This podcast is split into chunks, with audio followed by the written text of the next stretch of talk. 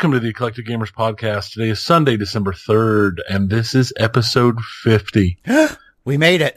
We're over the hill. That's 50 years old. Kick, stretch, kick. 50. Did you ever see that skit from SNL? No. Then that made no sense to you. But it was Yeah. funny back in the 90s. Well, who are that's you? That's impressive for an, uh, an SNL skit from the 90s to be funny. There were a few of them. There were a few. I'm Tony, Oh, okay. I'm Dennis. and what have you been doing, Dennis? Oh gosh, nothing, nothing good. Uh, I did go out to the monthly uh, pinball tournament at the 403 Club last night. They have a Guardians of the Galaxy now. So How was it? I, I, I didn't get to go, obviously, because of I'm on call and we are having issues at work, so I couldn't go. But I saw the post on Facebook that they had it, and there might have been some under the breath swearing as I stared at my work computer and knew you were off having a chance to play it. I only got one whole game in on it. I didn't get any tournament games on it. I did get one in though before. I got there early enough because I, I saw that it was set up. So I was like, I'm going to get in there. I'm going to at least get a game on it. Uh, I liked it for, for, I mean, when you look at it, when you're playing it, you, different people had different reactions. Uh, I didn't hear anyone who didn't really like it, but some people look at it and they feel very Metallica about it. I look at it and I get more of the Iron Man feel because of the War Machine kickback as the rocket kickback and things like that. But it's fun to load up Groot. I like the orb shot and it's a Borg design. So it, I don't think you can backhand those ramps. I think you have to do those front hand shots just like you would on either Metallica or Iron Man. So it's got a pretty significant challenge amount. My ball times were not Iron Man short, but probably about Metallica short, which Metallica was a pretty difficult game for me. Not quite as bad as Iron Man on time, but, but, you know, challenging. So, uh, and very colorful. And of course the sounds are fun. Uh, so that was really neat. And I also got to in tournament actually play Walking Dead. And the reason why I'm going to note that we'll, we'll hit it in the pinball segment, but there was actually a surprise code update to Walking Dead, and they were installing that just before the tournament started. Wow. So, so I got to do a little bit with that. Uh, other than that, uh, not a whole lot going on. Uh, I thought I'd note a couple other little things in the intro though. I've been kind of fingers crossed holding out hope that we were going to get a total nuclear annihilation on location. I hadn't heard anyone planning to do it, but I just kind of hoped that we would see it because Yeah. it was such a fun whitewood. And as we'd noted, I'm I'm aware of one area collector who had indicated interest in acquiring one. Well, I did see in one of our area Facebook discussions, which actually was talking about Guardians of the Galaxy, someone had mentioned that they really wanted to play TNA or Total Nuclear Annihilation. And unfortunately, the the route operator I thought was the most likely to get it said that they couldn't they couldn't afford to roll the dice on another spooky machine. And when someone else weighed in saying, but TNA would be a top earner, they responded that it can't earn when it's broken three out of seven days a week. and so while I remember the last time I ever saw the Rob Zombie game on route, it was broken. I did not realize it was breaking that many times, but it just goes to show how one bad experience can really turn people off to a boutique company. And I now at this stage, I don't think we'll ever see one on route in the Kansas City area, at least not uh, not while it's in production. Yeah, probably not. I, I think that's a safe assumption. And the only other thing I'll, I'll note is I heard on one of the other pinball podcasts I listened to, a Slam Tilt podcast, which uh, just went on hiatus for about a month. They mentioned uh, our episode with Nick from uh, North American Pinball Tour on our EM talk. And they actually also mentioned something about how Nick had secured them some super secret game that they aren't yet revealing. I thought that was interesting because naturally, who could resist but telling us what that game was? So we held off on announcing what the game was on the episode with Nick. However, I'm ever so tempted to go ahead and scoop them on it. Uh, I don't let let let them have no, their no, no, no. We, we we should do a little blackmail. We should like demand something, something, ju- something juicy, something that like they gotta give us something. This is this is this is the high powered politicking of of podcasts. This- the listeners are getting into the world. I just what could I demand from the podcast that has everything? I don't know. What would they give us? Now maybe they should suggest something.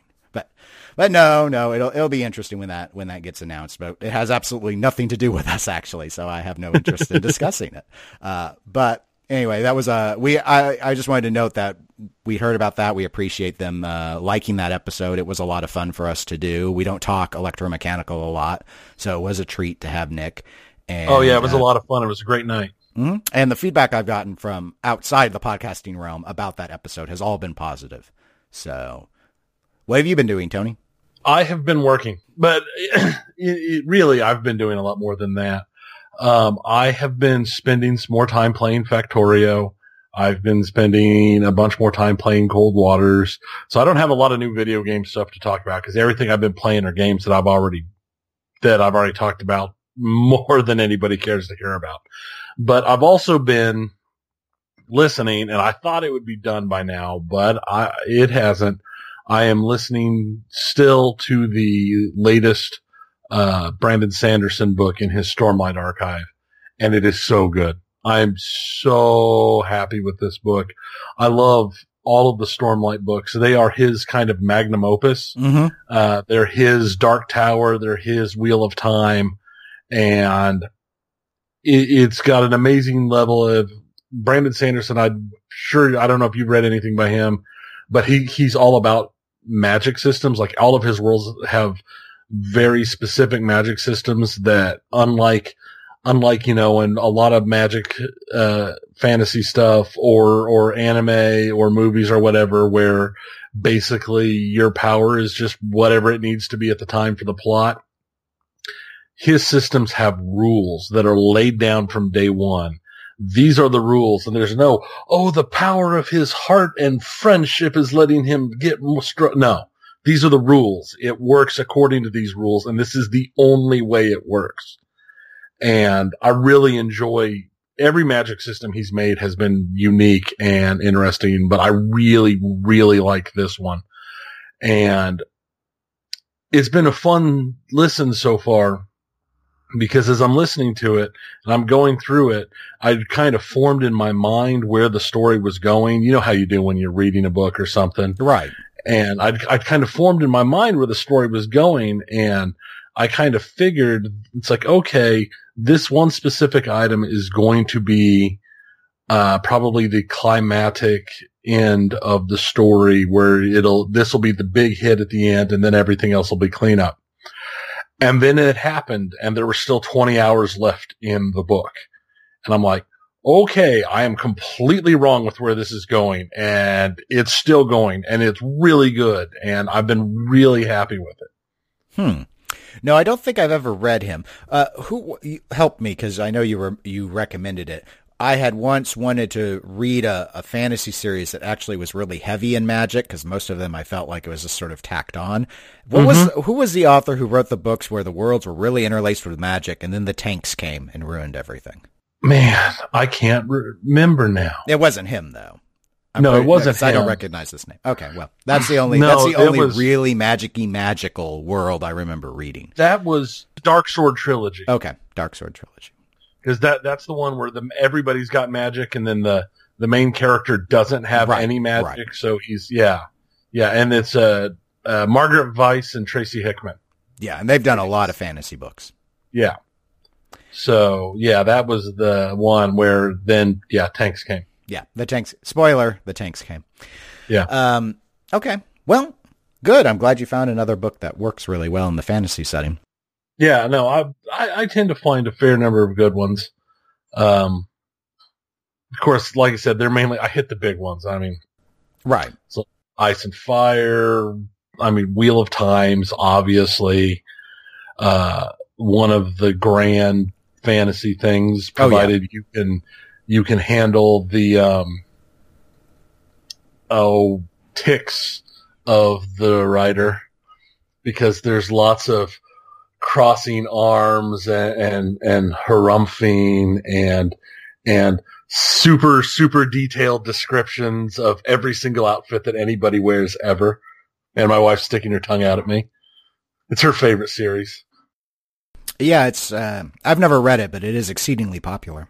Yeah, and long. Very yes, long. That's the main thing I've also heard about it. It's very long. Well, since we have a long, well, I have no idea if this episode will be long, but we definitely have a lot of individualized topics under our two categories. So let's go ahead and transition on into pinball.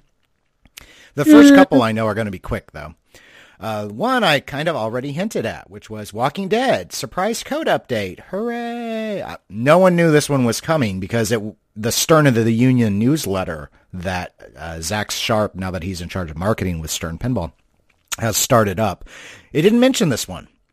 So, uh, and I read the uh, the notes, or at least most of them. It was long. There, were, it was a massive patch, and patch is probably the accurate way to describe it. They did add some new code things. Certain, I think, some of the insert stuff. Uh, there's some aspects about the uh, scoring and some of the modes. Like I think there were a few modes where the jackpots actually started at zero points for like the first time you hit them, and then they would give you points. And so those have been changed to actually have higher starting values because you know zero is kind of low. And but pretty much everything else were patches from things that there were ways if you got deep enough in the game that it could reset the entire system to just uh, other finicky little things that weren't always working right. So there was a massive amount of cleanup to it. But uh, and as I noted, I, I did get a game in on it with the new code. The baseline stuff's all presented the same way, all the shots, and so there's nothing dramatic from a when you're early in the game, you're not going to notice anything. But anyway, it is there, so it's a little bit of news. Uh, next little bit of news topic I thought I wanted to mention real quick would be Highway Pinball they, I think just after our episode 48, actually, made a public announcement about essentially the state of the company. They acknowledged that things were worse off than they originally thought when they came in with their cash infusion. And no. I know I, your your mind is blown, Tony.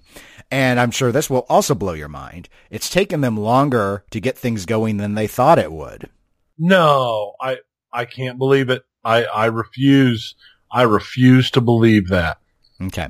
I, that state of denial, hold it as long as possible. Keep the dream alive because my, my dreams have, have died. Uh, they did indicate there is still the plan to release the limited edition versions of the Alien Pinball game soon. Uh, and that they are continuing to make more standard edition games, and I believe I've seen separate reports of more of those going out.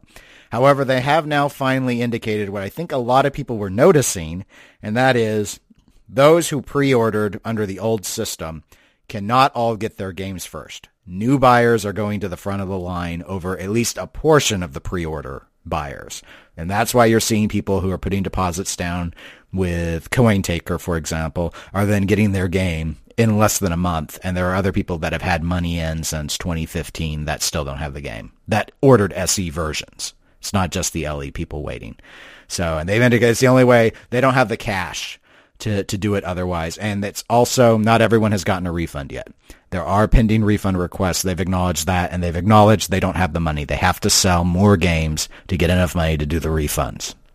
So that's the state. I'm actually, if anything, amazed that people are actually buying games considering it's flat out, well, we need people to buy games so we can afford to give refunds to the people because there's problems with our game.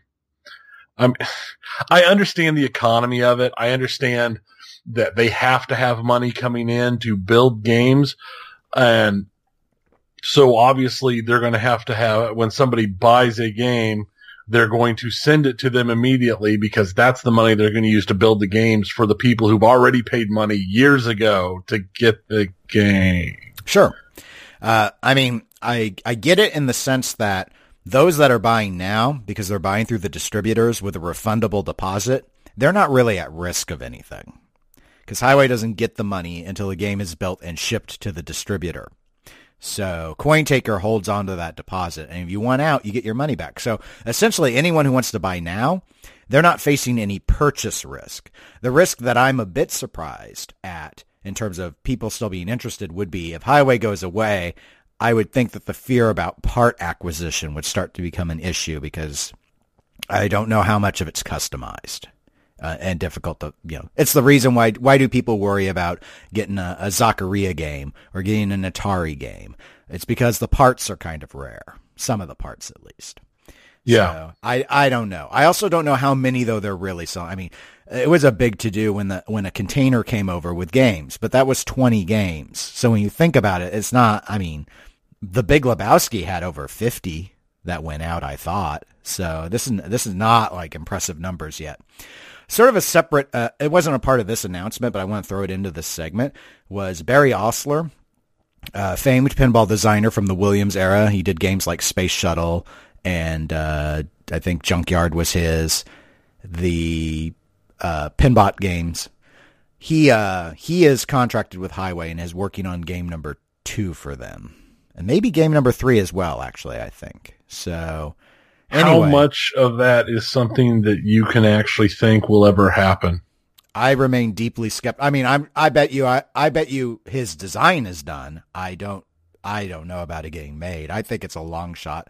I, I still lean towards that highway won't be able to survive this uh, this alien thing. I maybe they do enough alien sales to right the ship, basically recoup their investment, uh, get everyone their games, so it's not a total disaster. But after that, I would assume they'd pull the plug. But I don't know. Once you have all the tooling up and everything, and the the line becomes efficient, and they can hold on to employees for the construction, eh, you know, maybe it makes sense. But I don't know. It's a their current price point on Alien is high.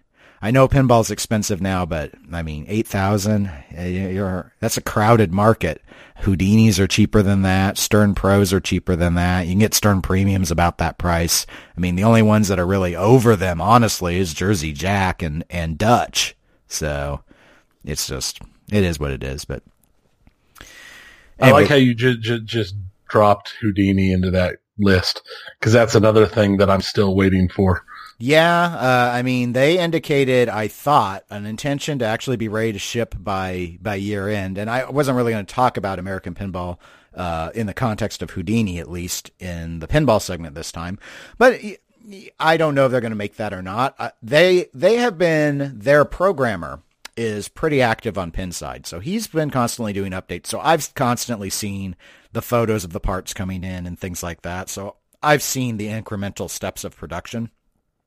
I do think it's a little interesting though that they did whip together those prototypes so fast and there was so much praise, you know, that three month turnaround. Yeah. we call it the Gottlieb design style. People, three months wasn't anything special. Gottlieb did it for years. No one liked, no one liked the result, but Gottlieb did it for years. Uh, but it's, it's sort of funny. It's like, hey, look, we built a game in three months and then it's nine months later and we're still waiting for it sort of thing. Uh, are almost. Yeah, but I can so. understand they they. I think that was completely built around uh, getting them the kind of press they had to have something to counteract where they were. Yeah, uh, so. due to their whole issue, uh, that they had to do something, and I think it worked really well for them. Uh, yeah, um, no, it got the, it got them. There's not really been any blowback, and, and they were very clear when that happened that the expectation wasn't until the end of the year that they'd be ready to ship games to buyers. So they've not missed any timelines. They're, uh, I just, I just thought it, you know, is an interesting approach, an approach I wouldn't recommend they do on future games, but they're in a position that I could easily see them doing future games. Yeah, at this point, I'm not willing to call, which is uh, surprising because I honestly thought that company was dead, uh, not horribly long ago, uh, when the, when the initial outburst happened a year ago. But now I'm willing to give them the benefit of the doubt.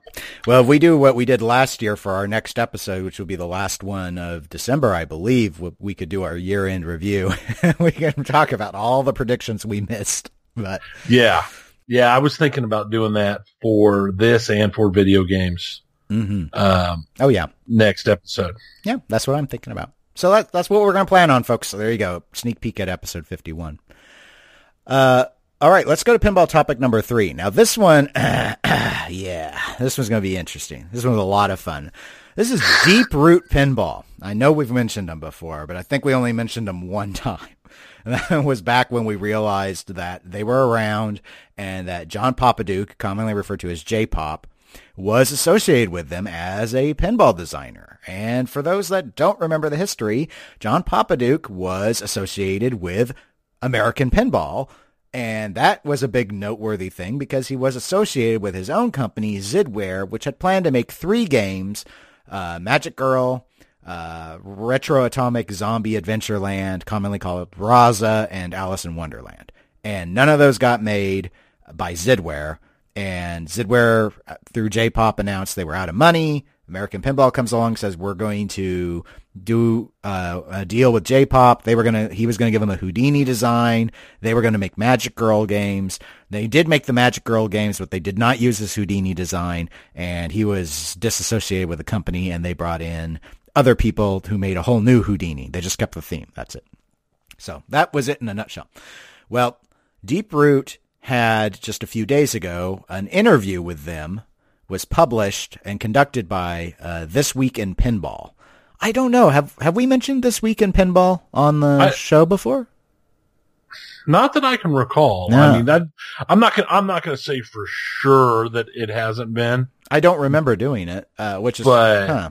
Well, okay. There's a there's a uh, a website, a weekly update. It's actually if you want to read about pinball news, it's the best con- condensed, concise source to find out happenings in pinball on a weekly basis. Hence the name, This Week in Pinball. In the show notes, there will be a direct link to their interview with Deep Root because that's the subject of this. But it's uh, a number of the other podcasts, some of the pinball only podcasts rely actually pretty heavily on This Week in Pinball, I think, to build their news segments out. I'm still I guess more traditional or just stuck in my ways of trying to track my own threads. Uh, and uh, I don't, obviously, because we're biweekly, we don't uh, go into the depth that you will see in terms of the number of topics that this week in pinball covers. But anyway, it's a good site to go and bookmark. I follow it. I followed it for months, so it's it's pretty handy for just reading up on news. Anyway, uh, they, I think this is their first interview that they've done, or at least a long, what I call a long form interview. And not that it's too long. I think it takes less than five minutes to read but I wanted to point it out for a couple of reasons. I recommend people go and read it. Number oh, one, yeah, definitely. Number definitely, one, definitely, that needs yeah, to be read. It does. It it really does. Uh, for I think there are two reasons behind that. The first is the questions are really good. So uh, credit to this week in pinball because it actually is an interview that feels like a real interview. It's not rude or anything, it, but it asks all the relevant questions. The other reason why well. people need to read it, no, no, this Week in Pinball was not rude. The okay. other reason that one needs to read it is because the responses from Deep Root Pinball are a delicious examination of the psychology of an attorney that almost comes across as a villain in a John Grisham novel. I just, just, it was fascinating. I bet in reality he's he's probably a very nice person to get along with, but Wow, I have to say these were some bold answers, and they are. I uh, he gives a good interview. I'll say that much because it was. Yeah, like, it, I'm reading this was. in my the Rainmaker, a time to kill voice going on here. Like, holy cow, he is not pulling punches. So, well, and part of me, and when I read it, part of me thought and wondered if this what might not have been one of those things, or he might not be one of those people who it is better to actually have heard because I wonder a voice tone would have changed it so it wouldn't have come off quite so um snooty. Hmm. It, it, it, it does um it does read off a little lawyerly would be how I describe. It. And I I mean I don't the whole time in the interview it's noting that the response is deep root. It wasn't saying the person's name. I think it was the head of Deeproot, who is an attorney. We'll, we'll get a little bit into that in a bit. Uh, I wanted to touch on just what the briefly. I'm not going to read the interview out loud. People need to just go and read it at this week in pinball. But uh, here is here are the bullet points. Uh, the Deeproot has offered settlement terms, uh, and currently those settlement terms are for people who are customers of Zidware but are not in litigation against Zidware. And there is a separate document that you can access that's linked that will explain why Deeproot had offered these terms to the litigants and then pulled it back. So, and that's a fascinating read as well because it's also, I would describe as aggressively toned. Uh, the second point I'd note is that uh, Deeproot repeatedly claimed that making pinball is easy the third point would be that uh, J-pop was the right choice for them as a designer and that they had considered other options. Uh, fourth point was that they are in negotiations with uh, the artist commonly known as Zombie Yeti, who did the a lot of the artwork for Magic Girl. Uh, another bullet point is that they are threatening to litigate against American Pinball if American Pinball does not help resolve some matters. I'm assuming that has to do with the uh, license or who controls Magic Girl. It might involve some of the other Zidware games. I'm not clear. Uh, another bullet point was that the Magic Girl programmer, he goes by the handle Applejuice on Pinside. Deeproot is claiming that they think he appears on the surface of things to be in breach of Zidware's contract with him and they have suggested that they, being Deeproot, will take action if Applejuice continues to be defamatory. So that's sort of a summary. Um, you've already you know hit on some of the tone stuff, but I guess Tony, what just what to you? I, I know you read the interview. What what stands out? What do what do you think? Because uh, this was, I mean, it was probably the boldest interview in pinball that I have heard or read in three years. Oh yeah, no, this was an amazingly bold, bold interview. Uh, a lot of it came off. I, it, it did come off, like I said earlier, almost, you know, holier than thou at some points. Yes, that's why I was wondering. Was your word, so. Yeah. Uh, that's why I'm wondering about tone. If it wasn't, if the tone of the actual interview, uh, vocally would come off different than how it played out, um, in the questioning. Uh, and I have no idea if the interview was conducted orally or if it was uh, written form. Yeah, I have no idea. Uh, I know there were points like at one point he play he's playing the whole uh, I've got a secret card uh, that was kind of annoying if anything. The the five days of deep root thing. Yeah, okay. yeah, the five days of deep root and just kind of playing trying to play coy about it. Yeah, I think he was. Uh, to me, I took that as a build up, uh, sort of hyping a, a, marketing strategy that they're planning on. Yeah, I, I'm, I'm sure that's what it was. I mean, that's what it seemed like. Uh, but no, uh, just overall, it came off very. We're the best. We're better than anybody in the entire world, and everybody else is just going to be just might as well not even exist anymore once we hit the the market. Yeah, I uh, I, I, I saw I saw that tone as well. Um, a, a few th- a few thoughts that I had. Um, I thought it was a little odd that when they were questioned about what other des- developers, pinball designers, I should say, were considered before they settled on J-pop, they had noted that a number of the ones that you might think of are already tied up doing other projects. When pressed on that, they wouldn't name names because they didn't, some might get in trouble with their jobs. And that's fine. I totally understood mm-hmm. that. Except completely understandable. Except then, uh, uh, you know, a little bit later, they have no problem throwing Scott Danesi's name out as one they approached. Now, I know that Scott Danesi doesn't work directly for Spooky Pinball, but I still thought it was odd that they were willing to mention that they approached him as a designer, but it was all of a sudden, you know, sacrosanct not to name any other names.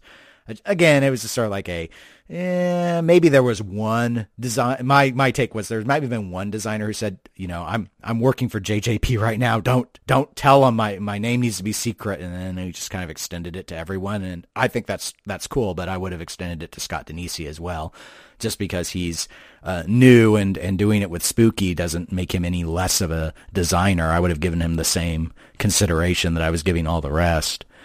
Um, it was just a, was, I thought it was a little odd. Uh, I thought it was really odd to uh, call out the Magic Girl programmer about the quote unquote defamation, the, but more so the speculation about that he might be in breach of his employment contract with Zidware, which is way outside of the realm of Deeproot's business, honestly. Yeah. Uh, that contract is not with Deep Deeproot. They acknowledge that as well. I have seen that uh, Apple Juice has posted back on Pinside you can search it if you want in the uh, in the thread about the interview where he's pushed back against that, claiming that he was not. What happens is the interview points out like he's been paid a certain amount of money, but Applejuice's response is that he was not paid everything he was supposed to be paid. So if the you can go, you see both of those and you almost get an impression that, oh, the interview mentions this amount, like 100,000, I think, dollars was what was mentioned, as if, oh, he's gotten, he got everything. But, you know, if he was contracted to get a certain amount of money and it doesn't matter if he got a lot of money, if he didn't get paid everything he was supposed to get paid, he still got cheated. But I think he even noted that th- those amount, he does not know where that 100,000 came from because that is not accurate.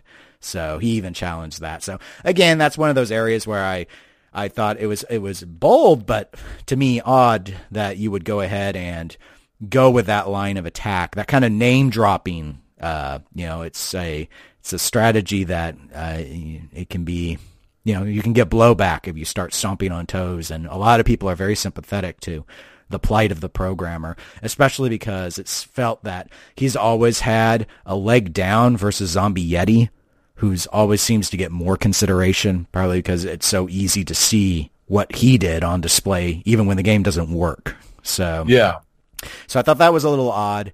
And then the, but there was one thing that actually a lot of people online have taken issue with, but I, I'm a bit more sympathetic to. And that was the that the Deeproot's claims uh, did a couple times in the interview that that making pinball is easy. Uh, a lot of people you got, I think, almost mad that they would say that. But you know, I'm going to say this as someone with zero manufacturing experience. I don't think it's nearly as hard as people constantly try and make you think it is. They only were building these freaking games since what, the 30s? It's not. Sometimes it's people act like it's some sort of lost art that no one can figure out. It's not, it can't be that hard to make a pinball machine. Now, there, I think what happened is you have a lot of people that get into this who are really passionate about an idea and they have absolutely no idea to execute a manufacturing business. And that's why they fail. But they fail manufacturing just about anything. Um, but it is harder than, you know, it's not like making a video game cabinet. So, so there, yeah, I would not go and say making that. pinball is easy, but the whole making pinball is hard has become this sort of rote statement now, and I think it's used as an excuse a little too much to excuse when people have delays. I don't think it's quite as hard as some people like to play up in the industry at this point because it's almost a crutch. But so I was a little sympathetic to that, but they made it sound like just anyone could go in and become a pinball manufacturing company. I personally wouldn't go that far, but but uh, you know what do I know? Uh, anything else that stood out to you though uh, in terms of the interview? Uh, there was, yeah, the easy thing was one of those things that jumped out at, uh, the fact that they're saying that they can build a Ferrari for the co- price of oh, a Kia. Yes, yes, the is, Kia Ferrari, car, yeah. car, cargument, the cargument.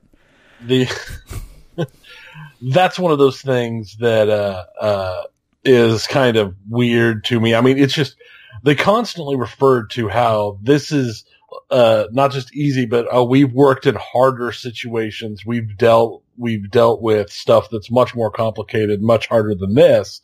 So this is just going to be kind of an easy side project type thing. Um, and how the just the way they targeted everybody currently in pinball and the way they the the way they acted to the other current manufacturers really came off as um, snooty. I'm just going to stay with snooty. Yeah, gonna, that, that's no, the, that, I think that, that I think sense. that's the nice way to say it without you having to come back through and beat me. Yeah, we don't want me to beep.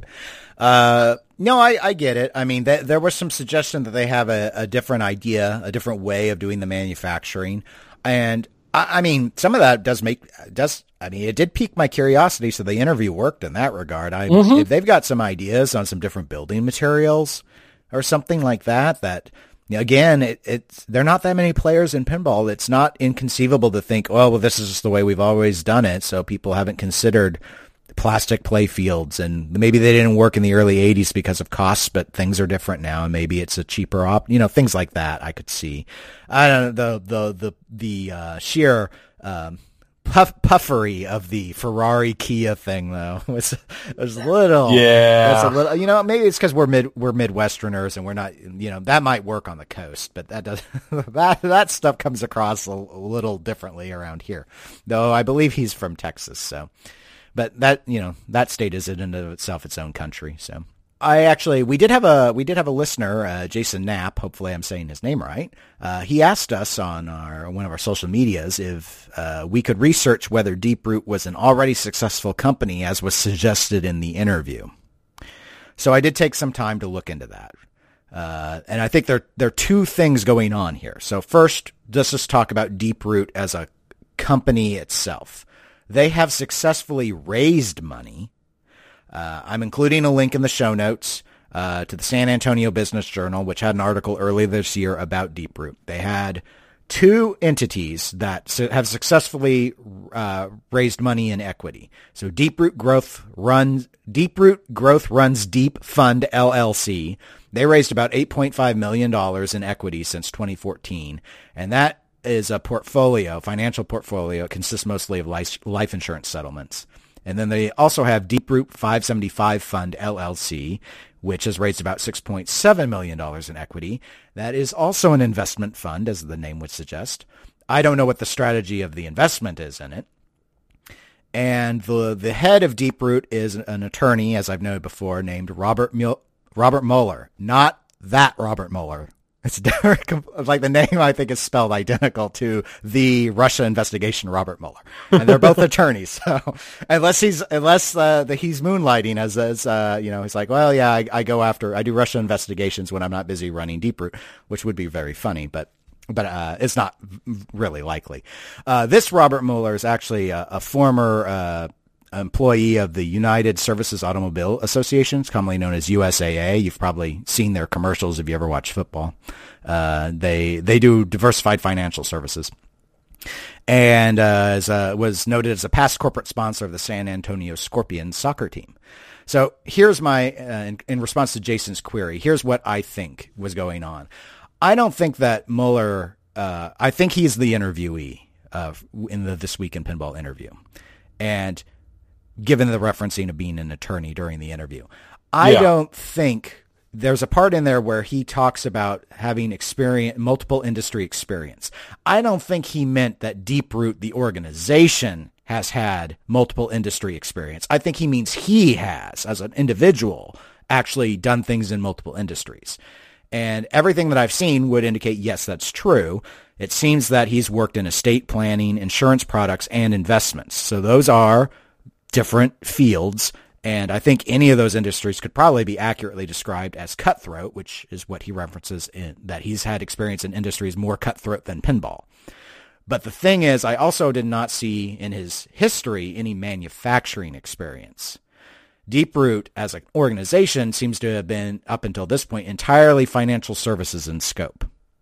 So when he makes that statement about having enough capability, experience, expertise, and money to do this Deeproot pinball thing, uh, and referencing that he thinks pinball is easy, my assessment would be that he doesn't think making pinball requires much experience or expertise. You just need capability and money. That's my take. So, uh, and whether or not we agree with that, you know, everyone gets to make up their own mind. But uh, so that's where I think he's coming from on that. I don't think he meant that Deeproot had been involved in multiple industries. I just think he, as a as a person working, has obviously had a, a fairly diverse career in a few different fields. I didn't see any in manufacturing though, so this would Which be a new venture, of, I think. Yeah, I mean that that kind of makes you wonder. Well, just because you've been able to deal with the other stuff in a way that works through the complexity of the legal part of it. That doesn't mean manufacturing is easy. It's not just, well, we give money to company B, company B does project, project's done, everything's good. I mean, we can just look at stuff we've talked about today. Look, look at Dutch, look at Heighway. I mean, both of those are situations where it hasn't been an easy thing to walk into.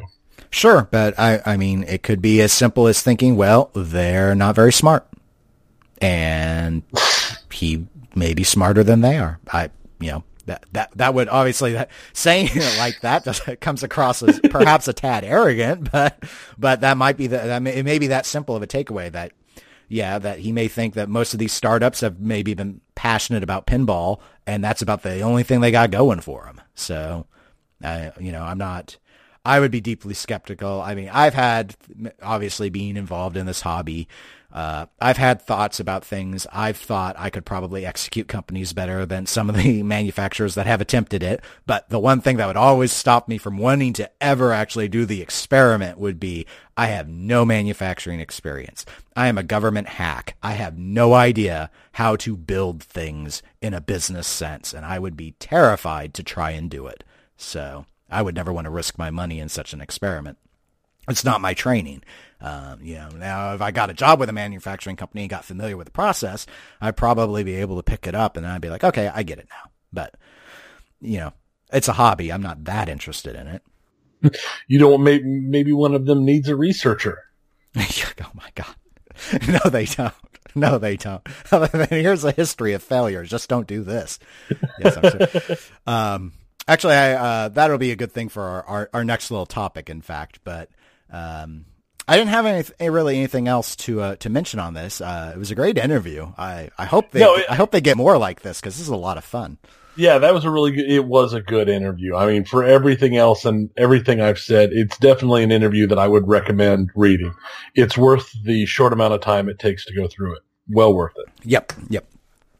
Okay, let's go to our, our next pinball topic. Um, this one was a, a research one I did. Uh, as, research man. Yeah, just what inspiring. All the children want to grow up and be research people. I don't get to do as much research as I used to for my job, so because I'm more administrative at this point. But anyway, so sometimes I get to exercise some creativity. That's what the podcast is for, after all. But some things just lend themselves better, I think, to written form. And when we were doing episode 49 with Nick, as listeners may recall, we briefly touched upon Skyrocket. It was in the top 10 EM list on the Pinside uh, listing, and Nick had it pretty high in his own list. I think it was around four or so. And it was interesting because it was a Harry Williams design, but it was made by Bally, which was not a company he's really associated with. So Nick was surprised that it was made by Harry Williams because he just recalled that it was a Bally game. And when I read it, when I was doing my research for the episode, I thought, oh, that's weird. But I didn't think too much about it. And so I wrote an article uh, with a, there's a link to it in the show notes. Pinball News ran it, kind of like they did with my street level one. And it explores my theory behind why Harry Williams had a couple of games. There's another game also released in 71 called Firecracker that he's given design credit for. And Too Long didn't read version, even though it's only like a thousand words, so you guys should just go read it, is that I think it was because Sam Stern briefly worked for Bally. And Sam and Harry were friends, and that's how it happened. So I'm not really wanting to talk about the article here. I, instead, I'm going to talk about the response to the article. because, you know, Tony, we've been doing this almost two years now. Podcast. Almost. Almost. And at the end of January it'll be our two year anniversary. And I have written in that time period two articles that I've had published in pinball. And and Martin, and they've both been in the last like month. Yeah, yeah. Uh, my street level one was uh, was early November, I think, uh, or mid November. Yeah, mid November, and then uh, just a few days ago was this one on uh, Harry Williams. I have had now more blowback from article writing than I have for all the things we say on this podcast, and it's just like okay. So so here's the story. I thought it was an interesting story, so I wanted to go ahead and share it. The uh, Martin, who is the editor of Pinball News. I, I don't I don't get paid with the articles or anything. I just I was trying to find a home for for the first one. He liked it. Uh, I guess the response was good, so he said, "If you have more stuff like this, I I'm interested in it." And I'm like, "Okay, I'll keep it in mind." And so I did the Harry Williams one because you know my interest got piqued when we were talking with Nick, and I finally had enough time to do my research and put it all together. It goes uh, so Thursday morning, I'm getting ready for to go to work. I check my computer. Martin has his draft up because he has to do a lot of editing to what I've, you know, to get it formatted properly for the site and everything. I proof it. I, you know, I give my changes and I sign off on it and it goes live. So I drive into the office. I get there, I'm getting my stuff ready and I have a message from Martin and it goes, uh oh. That's what it opens. And then he opens a paste send a message that came in to him from Gary Stern. Gary Stern wants to be contacted because there were as it was described, terrible inaccuracies with my piece. So Martin asks if I'd be willing to, to, to talk to Gary, and I say sure. And so he has a cell phone number, so I, I I'm calling Gary, and I'm thinking, this is always the concern. This is the fear that a researcher has, at least one that cares about their uh, their quality. It's always making a mistake in a in a report or in numbers or in anything, especially if your whole hypothesis. I mean, it's okay if the hypothesis gets pushed back against for things that maybe you couldn't account for, but you don't want to misinterpret anything. So I'm doing this call and I'm thinking terrible inaccuracies. What did I screw up? Did I get did I get the names mixed up? Were there were there more than one Harry Williams or what? You know, I'm trying to think. Did I have the dates wrong? But the whole, but this, at the same time, I'm thinking I sourced this really well. I mean, not not to pat myself on the back, but it is very well sourced. Uh, and that's all linked in the article. So you can go, if you're curious, you can go and read or listen to everything I use. Uh, and that's why I do it that way. So people can trace it all back and, and, and understand exactly what I'm using to construct my narrative. So uh, he answers. He's in his car. And I uh, I introduce myself because he'd gotten a hold of Martin, not me and I, you know, I apologize for any, you know, if it upset him, because obviously it was to be a fun piece. I wasn't trying to slight anyone. It's not a hatchet job. I, uh, I've done hatchet work before. Uh, you'll know if it's hatchet work, uh, folks. Uh, but I don't ever see a reason to do that in pinball. Uh, but yeah, you know, sometimes on the government side, we've had to uh, deal with opposition in certain ways. But the anyway, so I'm just like, okay, so what what are the inaccuracies? Because you know, we the nice thing about things being online is we can go and fix it. But I'm already thinking, uh oh, myself because I load up the article so I can go and jump to any sections at Pinball News. It already had over 700 views before, and it's only been an hour. So I'm like, this has already gotten out. So I, I you know, the survey, the genie doesn't want to really fit back in the bottle. So I hope I didn't screw up too, too bad, but this made it sound pretty catastrophic. And then as I'm talking to him, uh, it really only focused in primarily on one thing. There's a, there's a line where it mentions that Sam, it has to do with Sam buying Harry Williams out and about embarrassment. And that was the part and it was during the discussion. And, and let me, uh, I should say, I should have made it clear up front, but but Gary Stern was polite the entire conversation. He wasn't yelling. He wasn't rude. He was. It was a totally friendly uh, phone conversation. But I, it became clear to me that you know, obviously, as you know, taking off my little history hat and putting on my talking to a person hat, I'm like, oh, okay, yes, this is his dad, so he's going to be sensitive to this sort of stuff. And so I don't know though if he had, had read the paragraph very closely or not, but I wasn't speculating with that. I was referencing an interview that Williams pinball designer Steve Kordek had given. So that's where that information came from and it was sourced. So he explained how that wasn't accurate. And I said, okay, I, I get it, but this is just Steve Kordek's claim, and I credit it to Steve Kordek. So I didn't present it as fact. I presented it as this is what Steve said. And, you know, he indicated, well, no, but that's not right. And I said, okay, well, if you would like to give me some counter, you know, language, I'll be more than happy to put that in. Martin and I are fine with that. We can, you know, give it more balance. Uh, so, and the only other thing he really, we really touched on, he gave me some history stuff and he kind of affirmed some of the other things, the things that I was caring about in the article, which was nice. Uh, but the only other thing was that he had wished that I had reached out to him uh, uh before running the article, that he would have sort of expected it. Um, now, part of that is perhaps I know you studied journalism, Tony. I did not, so I'm not a trained journalist. I never considered. I am not a trained journalist. I studied journalism, yes, but I changed my major very early on. Yeah, but you had even back in your high school days, you did stuff with journalism. I had none, well, yeah, all through none of that. I had none of that. So some of that could just be that, you know, I'm more of a researcher, not a journalist. So that, that's on me. But on the flip side, uh, this was a focus on information and happenings essentially from 1969 to 1971.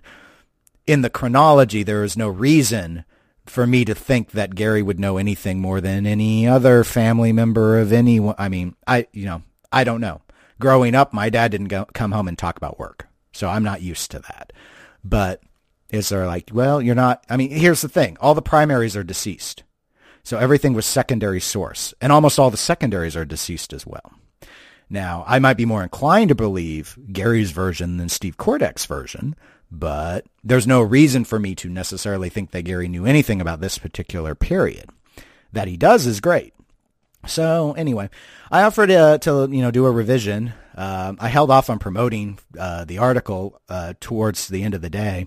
I still haven't heard back, so I don't know if he reread it and then realized, oh, okay, this is Steve's claim and didn't care, or he forgot about it, or what. But I, I say I think it's one of those things where if as a from a journalistic standpoint is just put in both sides and let the people decide which one they think is more Sure. likely. Sure, and and I, I talked to Martin about that afterwards. He was in agreement with me that that uh, we shouldn't pull the article down because of these disagreements. That the inaccuracies might be on the sources, but we clearly identified who the sources are, so we didn't commit an error in that Right. regard. Uh, I'm a bit surprised that I haven't gotten. I later I had a meeting, so I couldn't stay on the phone with him. And so later that day, I sent him an email with some suggested language with as best as I could reconstruct from what limited, I tried to take notes as best I could from the phone call. Um, and I haven't heard back on it. I need him to sign off though, because I didn't record that conversation and I wasn't doing good notes. So I need to know for sure if I captured everything accurately. Uh, whenever I've dealt with the press in my job, I don't, I can't think of a single time they ever gave me more than 24 hours to respond. So I'm a bit Yeah. surprised it's taken this. Maybe in the business side they're a little more kind, but uh, you know, uh, if he gets it to me, I'll, I'll get it in there. But last I looked, that that piece is almost at 1,300 views now. I don't know how many more people are going to bother reading it. So, um, but anyway, it was just sort of interesting because it's like, uh, uh, when I did the street level one, you know, John Norris was kind enough to leave a comment and Martin let me know about that. And that was right after the article came out. And then apparently like within an hour of him posting this one, uh, Gary wrote in to complain. So I guess industry people read the pinball news. So that's nice. Yay. Pinball. Well, congratulations! You've now had contacts with the higher ups. and- What do you want? You want an interview with? You want an interview with Gary? No, we've had the talk. We're not really interview people. you, I did plenty of want him to interviews guest host? back in the day. Well, yeah, exactly. I'll, Uh, oh, I'll, okay. I'll, I'll sit down and have a conversation with anybody. Okay, you you might need to reach out to him at this stage because I might be I might not be allowed on the tour for a little while, so to speak. But but So anyway, no, uh, but he was very he was very go polite. do the tour here real quick, like. Yeah, but anyway, it was it was perfectly friendly conversation. It was just. Oh, I'm just not used to all this out of hobby stuff. I'm just sticking my hand in every boiling pot there is, I guess. I just thought this was a fun little, you know, fluff piece of interesting pinball history. All the other responses I've had have been positive. So, incidentally, if you guys like that sort of article stuff, let uh, let Martin at Pinball News know. I think he's always looking to know what type of articles people want to see. One last little thing.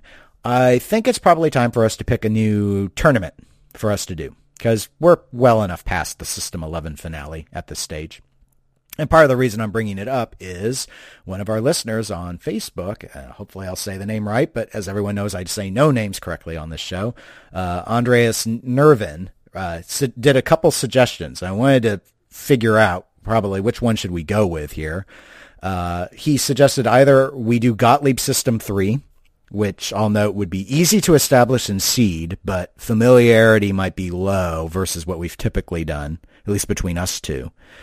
And uh, his other suggestion was uh, P- Pinball Collector's Shame Games. And we'd need to define what that means and how to seed it out. But it could be a lot of fun to do some sort of contest or, or I should say tournament with games that are I don't I don't know. It depends how we define what shame means. If it's a game like you you would want to own but you wouldn't want to admit or I don't know. But uh, what what are your thoughts, Tony? Or we do something else entirely, but those were his suggestions, so I think the shame game is.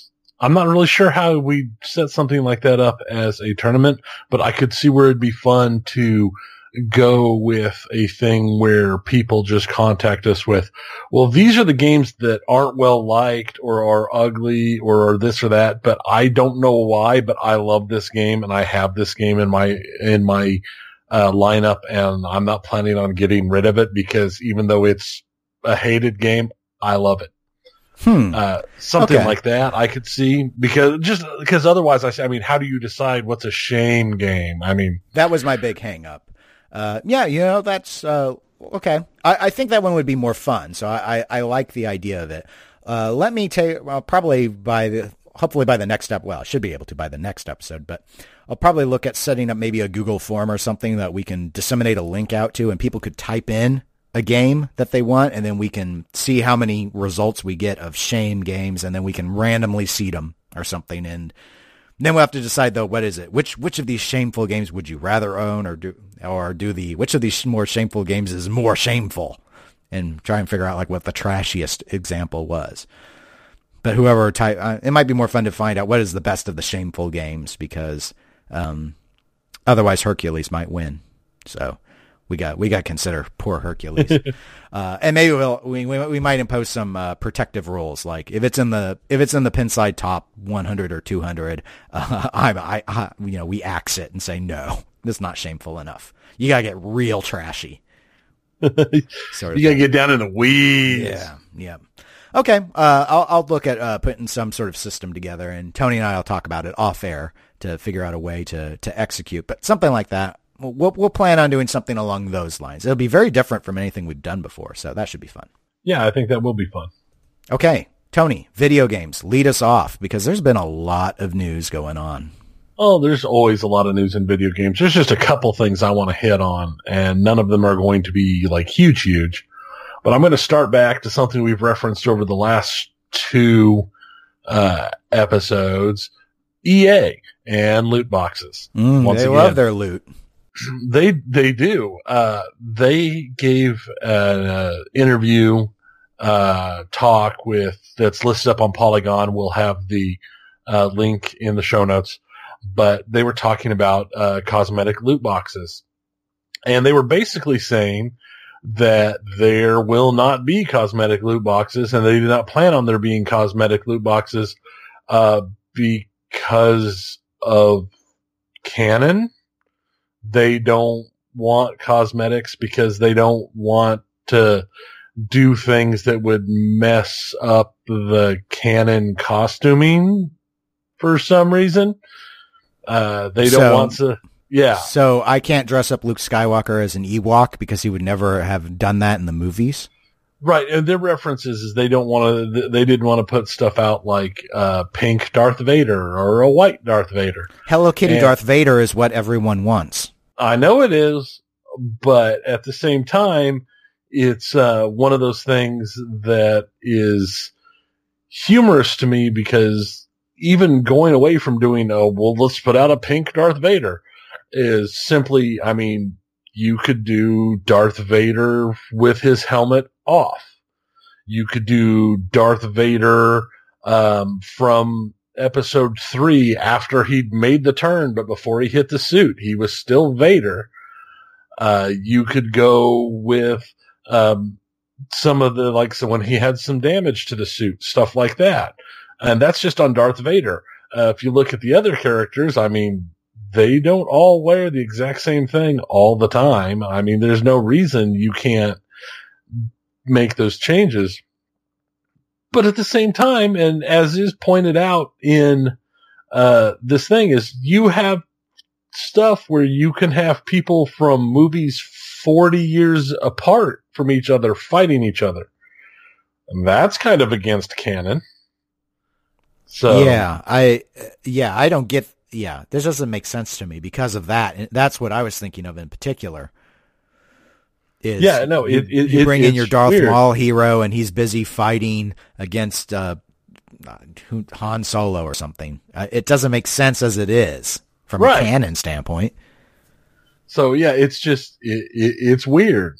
Uh, then when you look at, I mean, considering this is a game that has a lot of common foot soldiers, why can't you get the little armor coloration bits to be a so your stormtrooper looks like a like he's an officer, or the little things like the sand troopers had, or or why can't you get something to change your the rebel troops so oh hey this rebel troop isn't a human. I mean, it's just, it's weird. I think it just sounded like a throw up an excuse why we didn't do it that way type thing. And EA's become such a big target, uh, since this whole loot crate debacle went up and it doesn't help that their beta for the new UFC game looks like it's just as heavily loot crate, uh, loot crated up. Uh, I've been reading some bad reports about it. I mean, it's not a game I would have ever played anyway, but the fact that literally to get moves in that game comes from stuff like crates. So, oh yeah, sure. Everybody has a jab, but I spent $15 and I got this superstar jab that hits harder and faster and everything. It's just, it's insane to me. Mm. Okay, well, I think it's silly, but I don't understand anything they've been doing with Battlefront lately. I don't understand anything EA's been doing other than, hey, let's make the monies. So, speaking of making the monies and silly, let's go ahead and jump over to Star Citizen. Oh, I love this one. Ah, oh, Star Citizen. Apparently, they've decided that putting out $850 starship packs where you'll buy, that you can buy to give you a single ship in the game when it launches, if it launches, and having, giving you the ability to go and drop $15,000 on the game so you can start out with access to every single ship in the game. Actually, I don't think the $15,000 gives you access to every ship. I think it just gives you access to a large percentage of the ships. Mm. Yeah, fifteen thousand sounds a little low, so I, am I'm, I'm glad it's not everything. Well, yeah, it, it, it's understandable, uh, but now, now they've added to their whole little funding bit of darkness. Uh, now they're selling land claim licenses. Well, these land claim, li- claim land claim licenses, they're cheap for for Star Citizen. They are super cheap. 50 bucks. Oh. $50 gives you the ability to claim a single four kilometer by four kilometer parcel of, of land that has been zoned for commercial, residential, or industrial use. It's as easy as that. For 50 bucks on a game that's not out yet, has no release date, has not had a major update in almost a year, uh, in the, uh, for its even beta stuff, uh, you can buy ability to own some land that you can make modifications to and build a, a, a business or a house or something with a system that's not even designed yet and not working yet and not anything. But if you really want to, you can spend a hundred dollars and get to the ability to get an eight kilometer by eight kilometer claim. Because, you know, 4K by 4K just might not be enough. You might need that 8K. At what point are they expecting to introduce the ability to sell me bridges? I would guess that that'll probably come in like three or four uh, update waves from now, maybe five. We'll have to see. So have people not lost faith in this game yet? Because this sounds like the definition of vaporware, but but so odd because it's still actually trying to take and make more and more money and I mean, I can't say this is being successful or not on the land claim thing, but but they I don't understand. A lot of people have really really started to lose faith in Star Citizen. A lot of the people who um, were really large, strong uh, followers have started to give up on it. But there are still hardcore people. There are literally people with fifteen and twenty thousand dollars into this game that is at best, at best, alpha. Um, I don't know. I'm I, am i am a hundred dollars into this game, and I haven't. oh, it. I didn't know you. I didn't know you were in on it. Yeah, I was in on it. I, have mentioned it on, on the show before. I, I, blo- I, I, blocked it. I mean, I, w- I really liked Chris Roberts and the Wing Commander and all that. So I, I liked his games a lot in the '90s. That's that's why I got in on it. And uh, I mean, it was a long time ago. I mean, I got in on it. Let's see, the Kickstarter was in 2012, and I actually missed the Kickstarter. I got in on the in 2013 uh, when they first opened up their continuing funding thing through their website. That's when I got in on it. So four years ago, and I've never seen anything. I, have never seen anything. Uh, when I, the last time I loaded anything up about it was right after they launched their very first module, uh, which was the hangars module. Right. I remember that. Uh, I played around in the hangars module a little bit and looked at my ship that I'd purchased and I've never, ever, ever touched it since. Uh, there is a timeline that somebody created that is on, uh, Imgur. Uh, let me get a copy of that. I'll add that to the links just in case anybody is interested in it. That covers all of their major, um, patches, uh, on the releases stuff. It's got a real interesting coverage because it shows their first stuff and their first launches uh, were in 2014. Uh, and that would like that was the last time I messed with anything was the hangar module. And they've added stuff since then. Uh, the arena commander, which was the first flight test stuff. I never did anything with it. Then they added racing and they added, uh, all sorts of other little modules. Cause oh, I'm sorry. Yeah. 2013 was the hangar module uh, which was the last time I had anything to do with it. Then they did a whole bunch of patches to that. They added the flight module. They added racing. I haven't touched either of those. Those were both in uh, 2014, uh, about three months apart. And then they added a playtest kind of universe thing, the, the, the PTU. And they just started adding more little modules because they're designing it supposedly as individual modules that are getting clicked together and to, will eventually be a main game. And okay. Yeah. But there has been nothing at all since April of 2017. Uh, and that was a minor patch to a minor patch to a minor patch. There has not been a major release of any form since December of 2016 and their 3.0 uh, patch was supposed to have landed earlier this year and got pushed. And it is, it's not going to happen. 3.0 isn't going to hit this year and it'll hit next year at the earliest. Um, unless, unless there's some big surprise where it's going to drop right here at the end of the year, but I doubt it a lot of the features that they were originally talking about 3.0 sounds like they've been kicked out of 3.0. It's, it's such a mess. And there are still people just completely pouring tons of money into it. And people who are still, it has a hype level that is just so amazing, especially for what has amounted to this many years of just just BS trying to drag people on and still getting money. It, it's amazing to me. I mean, the hype on this game makes No Man's Sky look like something nobody's nobody'd ever heard of and never got any coverage. Hmm. And yet somehow it is still a huge to do with huge popular backing. I don't know.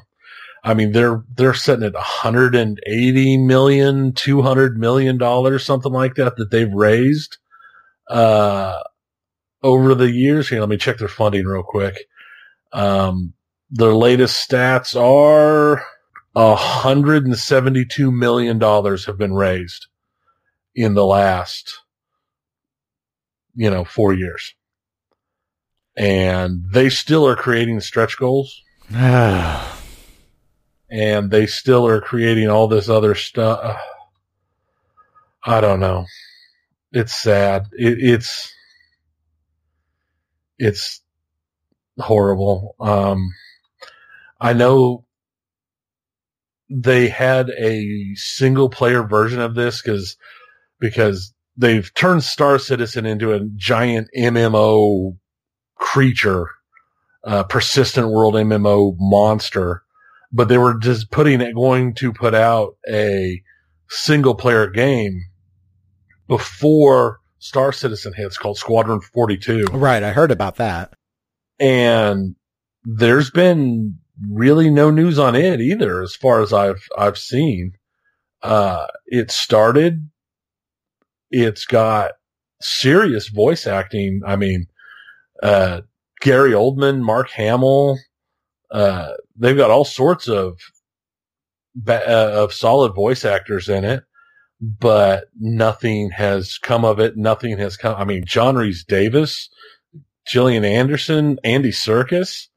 I mean, this is not a minor thing, but I've not heard anything about it.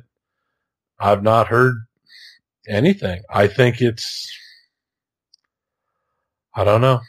I think it's going to be terrible when it happens. Uh, I have hopes, but it's just, this is probably the big, biggest boondoggle in video games right now. And they're making so much money and they're still making money. I don't understand it. Well, we'll just have to keep our eyes on it because I, I can't explain it. Yeah. It's, I just don't understand a lot of things. Do you understand BattleTech? I understand BattleTech. Talk to me about BattleTech. Cleanse the palates Finally, of the listener. I'm cleansing the palates. The Harebrained Schemes BattleTech game is getting closer to complete. Uh, they did a couple interviews uh, lately where they've put out details on what's coming. Uh, they've put out some more details, including a YouTube video, uh, showing some of the missions from the single, or showing a single mission from the single player. Um, and they have launched the multiplayer beta test. Um, I haven't played it yet. I've been playing other things and I just have not had a chance to sit down and play it. But uh, this is the game I actually have decent hopes for because they seem to be going in a really good, uh, straight direction. And they have a, mm, pardon me, they have gone out of their way to keep the people happy and they haven't gone completely insane with uh, stuff like Star Citizen has. They haven't thrown any of that stuff in there. It's expected to come out in 2018, which is what they've said since the beginning. And we'll have to, we'll have to see. I have high hopes for this. What I've seen from what they've put out so far looks good. The single player arena combat and mech combat was a ton of fun. Um, I did the one video of it. Uh, I've played a lot more of it than that. Um, and I'm looking forward to playing some of the multiplayer. I just haven't had a chance to sit down and play it lately. Uh, so it's going to be, this is my palate cleanse, hope for the future game. It's probably the thing I'm most looking forward to, uh, in 2018. Oh, cool. Yeah, I knew you were really excited about this one and it sounded like things have been, well, I know there were some minor delays on just in terms of where they thought they were and they had to go back and clean a little bit of stuff up, but they've stuck to the timelines pretty well. So yeah, no, they professional would be the word. Yeah. And, and Harebrained Schemes is a decent company that has done, uh, good work before. Uh, they put out those, um, the Shadowrun Returns and Shadowrun Dragonfall. That's all Harebrained Schemes. And they were really well received, well done uh, versions of Shadowrun that kept with all of the old Shadowrun stuff and kept the re- the feel of Shadowrun while still being a solid, fun playing uh, video game. And that seems to be what they're doing with BattleTech. Hmm. Okay. Well, I haven't played those sh- those Shadowrun games. I've played one, but not not one of theirs. Yeah. Good. I'm glad it sounds like that one's working out. Oh, I'm hopeful. It might end up crashing and burning because everything does it some it seems like. But no, I'm I'm I've got real high hopes for this. And again, this is one of those things. BattleTech is one of those franchises that is super important to me and super, it was a big deal when I was younger. I mean, BattleTech was my first miniatures game I ever played. BattleTech was not my first RPG, but probably my first one I really got into. I mean, I, I played some D and D before I ever played BattleTech, but BattleTech was my first big RPG, and now I'm back into D and D. But it's one of those things that it's just it, it, hits all those points, and it's it for me. It's a combination of the the solid nostalgia with uh, something that is still fun. Yeah, yeah, I get that. I uh well let's see. I've only really been working on one game. I I did finish the the main story of uh, War so I finally got a chance to start Wolfenstein 2, The New Colossus, because uh, I decided I didn't want to start another sandbox quite yet. And unfortunately, I haven't played it over the last few days, but I am decently along in the game. So in terms of mechanics, it plays very much like the original Wolfenstein reboot. Uh, the story is even more crazy though. Uh, they just were, you know, it's always really weird because there's that mechs and stuff. It's sort of this steam, well, not steampunk, but you know, it's like that taking that 30s, 40s tech and just sort of but adding some weird magic style stuff to and there's there are some things that are borderline magic. It's like techno mage style things going on. And that was in the first Wolfenstein. That's back. That's all back. Your uh, crew of uh, allies from the first game. There are some in this one, but it, it seems to focus a bit more on introducing new characters. But they just kind of like cranked the the camp up to 11 in a lot of ways. But it, it's sort of weird. I still think it works. It works, but it's a little more pushing the envelope in a lot of ways. There are some very visceral scenes, especially early on, that are, you know, probably will be difficult for some people to to kind of uh, deal with if they're not if they're not you know familiar with games that go kind of that brutal. Uh, there are it's it's very in your face about some of the um, you know, in terms of what its metaphors are. We can't really say they're metaphors. it's more like, hey, look, we'll just have uh, the Nazis controlling Texas, and now the Klan can walk down the street with them, sort of thing. I mean, it's in your face, is in your face about it. Uh, but I mean, it deals with all themes from from that and supremacy to child abuse. There's a lot of stuff in that that they've packed in. Uh, mechanically, it feels great to play. Uh, it's that blend of stealth shooter where if you want to be sneaky and go around and try and take out commanders so they can't sound alarms, you've got that option. If you want to go in with a, with heavy weaponry, you can do that. If you want to be dual wielding and acting like you're Sylvester Stallone in First Blood Part Two, you can do that. You know, it's it gives you all that same choice that you had in the in the first game, and I think much like that one, there is still a very big emphasis on narrative. There's a lot of elements where your character talks to himself, kind of keeping that that tone that it wants, which is a fairly dark, serious tone in those regards. And you see the cutscenes, which are wacky, but they're still being addressed by the characters pretty seriously. Uh, it's it's been a lot of fun. So I'd say if you liked the the original, uh, the I call it the original reboot of the Wolfenstein franchise, uh, this one I can't I can't imagine you not liking it.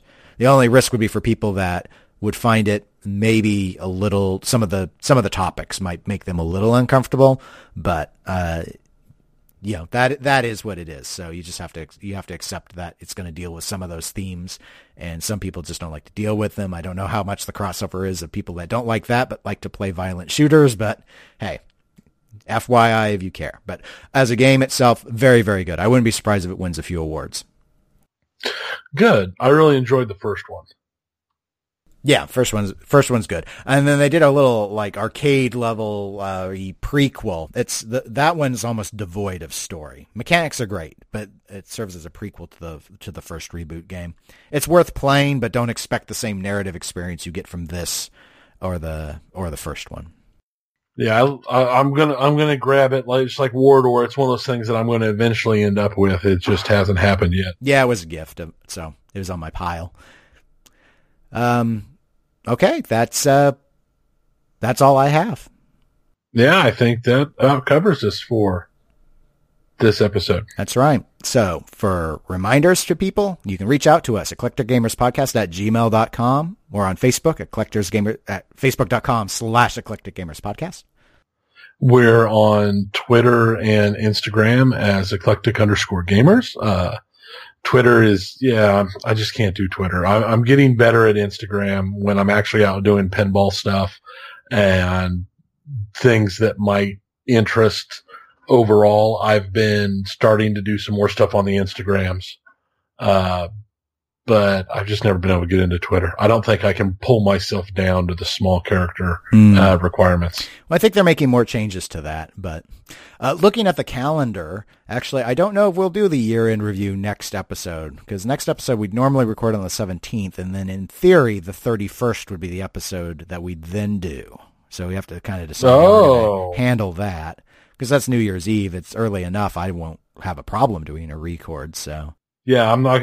I, I don't I'm really do a lot of New Year's Eve. Let's be. I'm too old. Let's be honest. But well, I'm, I'm I've got I've got the phone again at work. I'm not going to be exactly uh, doing anything uh, fancy. Mm. So we'll probably have different topics in the next episode then, because we won't have to do the wrap up at that point. But until then, I'm Dennis. And I'm Tony. Goodbye, everybody.